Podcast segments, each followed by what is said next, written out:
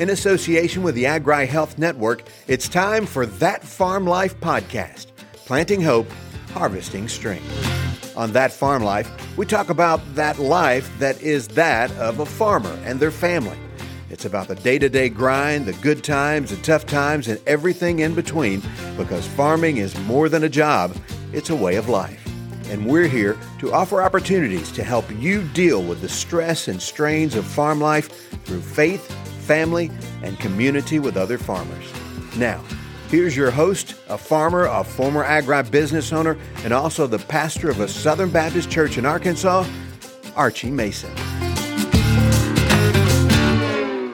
Hey guys, I'm Archie Mason, and welcome to another episode of That Farm Life podcast. This podcast is a resource of Agri Health Network, where we are creating a safe zone for farmers and ranchers to talk about stress, discouragement, and uh, process and deal with grief uh, on the farm. You can find other resources and tools on our website at agrihealth.net. If you haven't subscribed to the podcast, we encourage you to do that and to share this podcast with your friends and your family. Now, this week we're continuing our series on grief. How do we hold on when we encounter loss and heartache? Now, let me introduce you to our guest today. Today we're talking with Zach McCamey. He works on a row crop farm in the Northeast Arkansas area. Although he grew up in a farming family, uh, he originally went uh, to the oil fields to work. Hey, good morning, Zach. Good morning, Archie. Hey, man, thank you for uh, being a part of the podcast today. Thank you for having me. Hey, tell me, how did you get? That's an interesting story. How did you get from the farm to the oil business and then back to the farm? Well, I grew up. My grandpa, my dad farmed, and then my dad went to. Uh, he transitioned from the farm into uh, the grain industry, hauling the grain and stuff. And then I worked for a few farmers that uh, around Brookland and stuff as I was growing up, and then uh, I just kind of got the opportunity to go out on the road and you know uh, make some money in the oil industry, a lot more money than on the farm. And uh, I just kind of pursued that. Then I, you know, I, I, started out at the bottom and worked my way up to the safety and, you know, safety part of the oil field. And, and then uh, I come home. My dad had a massive heart attack, and I came home for a weekend, met Leslie, uh, which is now my wife. We kind of started dating and stuff, but then I had to go back on the road and you know, every time I'd come home and leave, and it just kept getting harder and harder. And then, you know, she was like, "We're going to have to do something." You know, you're leaving. This is tearing everybody up. I was like, "Okay, I, you know, the only thing I know how to do is farm." She's like, "Well, come back and farm." So, uh, I got with uh, Marty and Jesse White, uh, and they hired me. I've been down here for uh, going on six years at White Fly Farms down here at Weona, and uh, we uh we ended up getting married about a year ago. We've been together four years, and you know the money ain't it's the money ain't as good as it is in the oil field, but it's always not about the money. It's about the home life, healthy home life. you know, we both got kids, and it's a lot better than being out on the road all the time. So you you'd probably agree with me if if we said, hey, if if if mama's not happy, ain't nobody happy. So she's happy, you're happy, kids are happy, and uh, uh, you're back home in the area you kind of grew up in and, and back on the farm. That's exactly right. Mama's not happy, no one's happy. That's good, man. Thank you for sharing. Hey, that story. Hey, you know, we've been talking with people about grief around this time last year, and I know this is difficult. Okay, and, and again, I just want to say thank you for being willing to talk about it and share it with us because it's going to help a lot of folks out there listening. But around this time last year, uh, you lost a friend and a coworker in a farming accident. Uh, if you will, just share share your story with us, uh, Zach, uh, about what happened, and you know, and then we'll talk about how that's affected you, and, and you know, and where you are today, a year later. Okay. Yeah. Yes, there is a uh, April 29th of last year.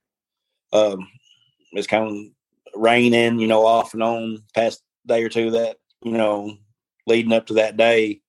Uh, that morning it came pretty good rain and, you know, we kind of wasn't real busy. So everybody had the day off and I made a parts run to uh, Bernie, Missouri to get some parts and stuff. And everybody was supposed to be gone that day. And I just kind of took my time going up there, sightseeing, and then just enjoying, enjoying being by myself for a little bit. And I got back down here to the farm and everybody was gone and I was coming up on 14 highway and you know, all the vehicles suddenly stopped and everything right there on our shop road. Our shop road and 14 highway, you know, meets right there. And I pulled up there and I could see the side by side and I knew it was our side by side. And like I said, everybody was supposed to be gone. And I was looking around at all the people, didn't recognize no one. And uh there's a truck driver sitting there and he said, uh, son, uh, do you know this guy?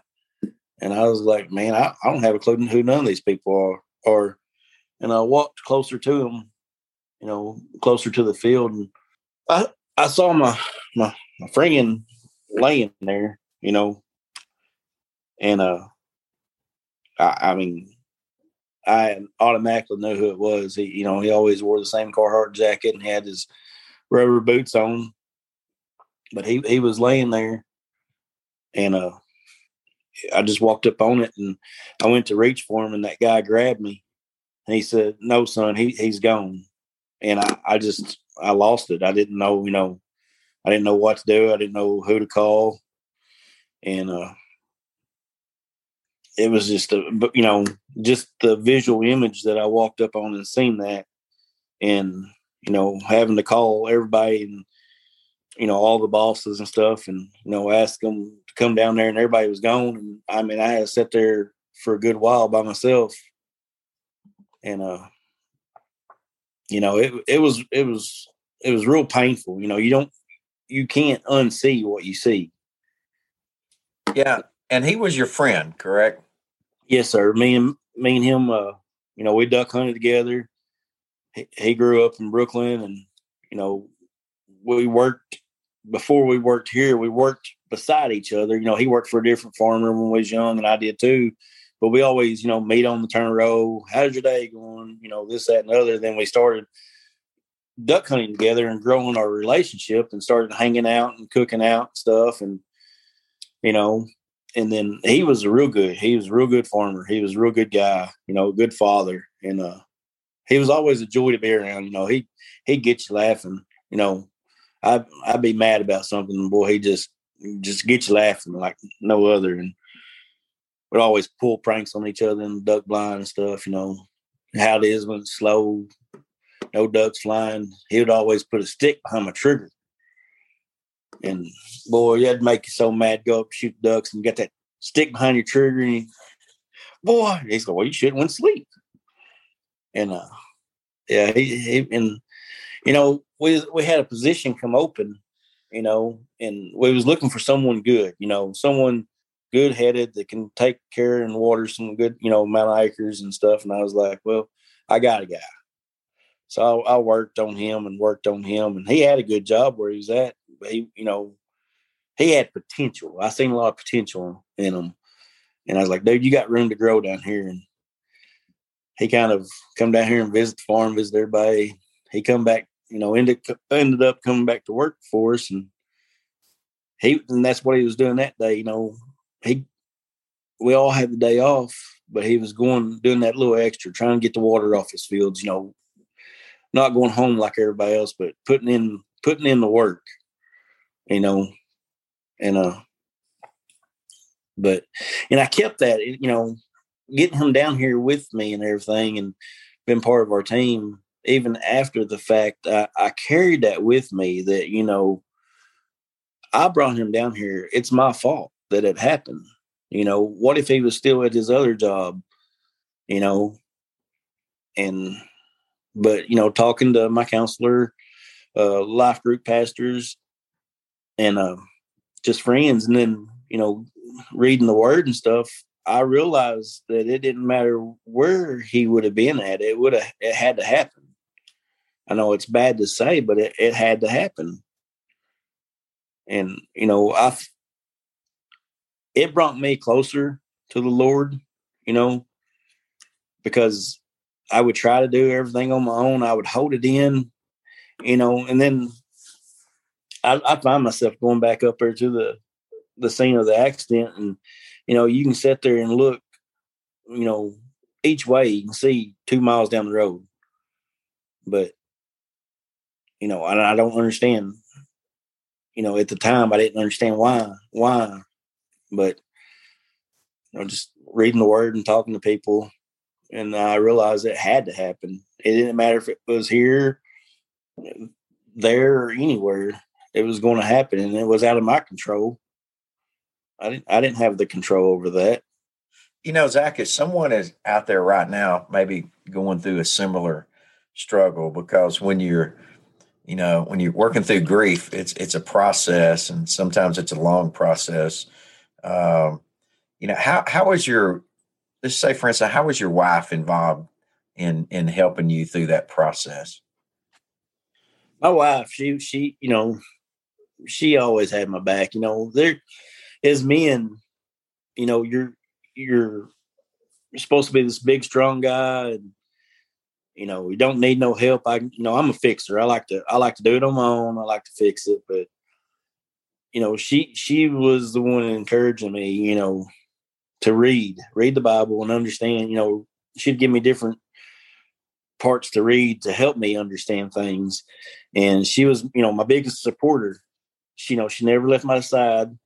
And when I'm not going to lie, there's, you know, I'd come home and just lose it.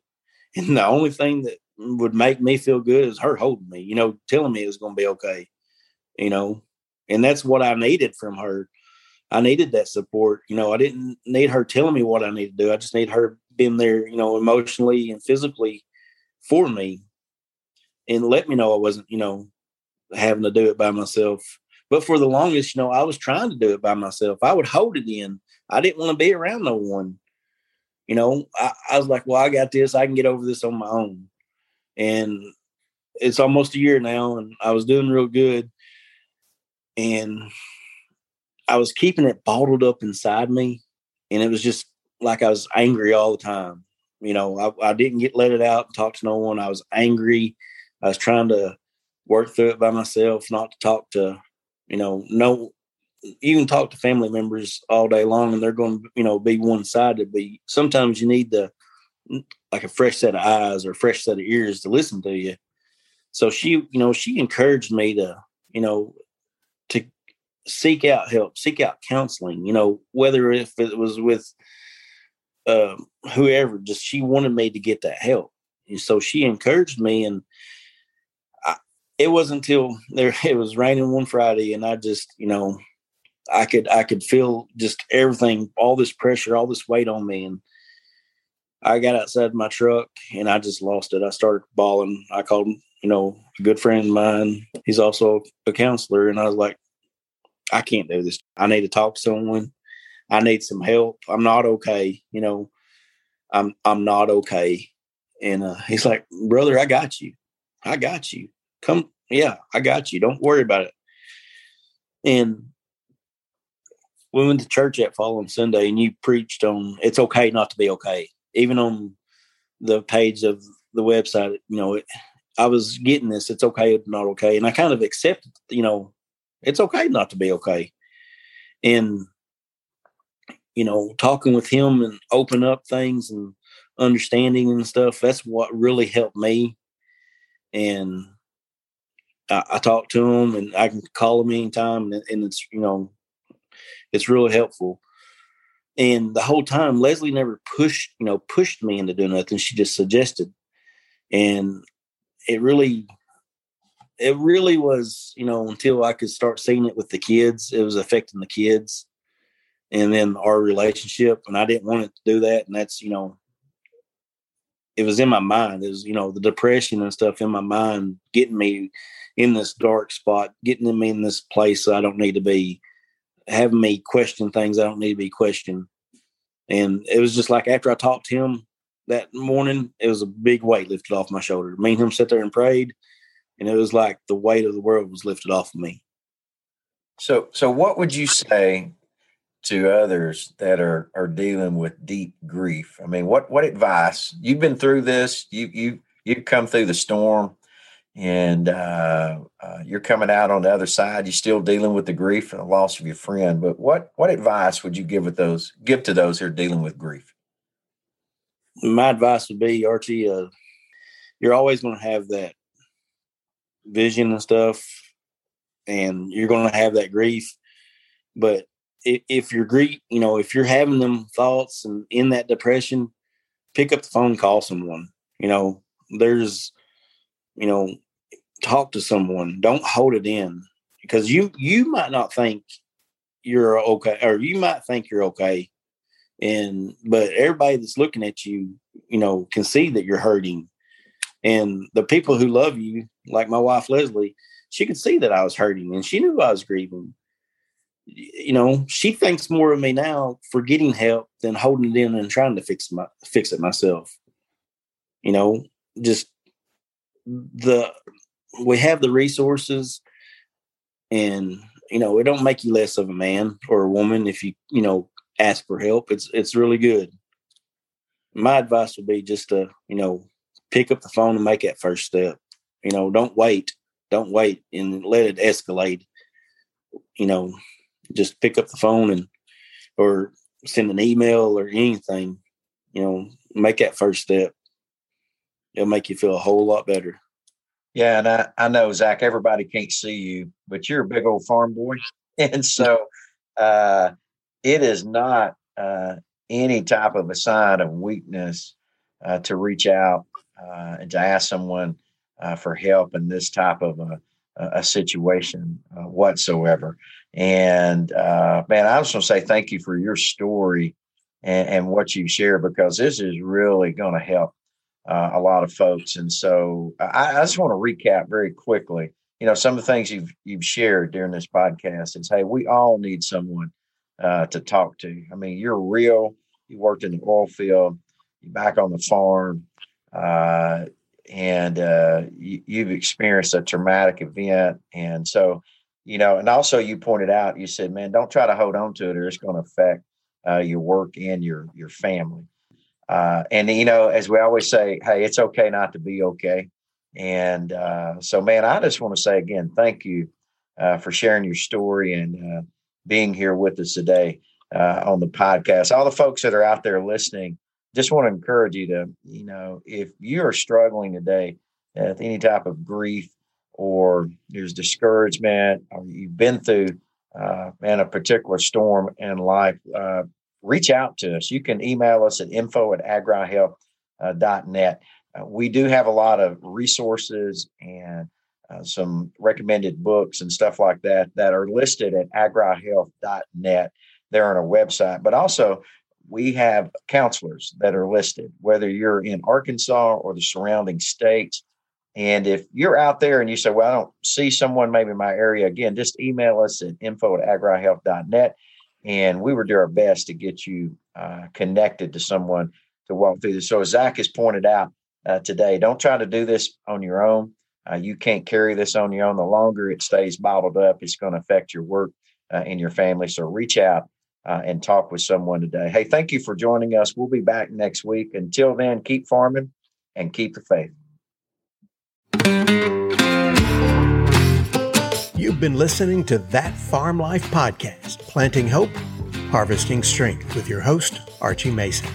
That Farm Life podcast is a creation of the Agri Health Network in conjunction with Grounded Faith Ministries, where we offer opportunities to help you deal with the stress and strains of farm life through faith, family, and community with other farmers. You can learn more about who we are and what we do on our website at agrihealth.net. That's agrihealth, one word, net. Thanks for listening, and until next week, keep the faith.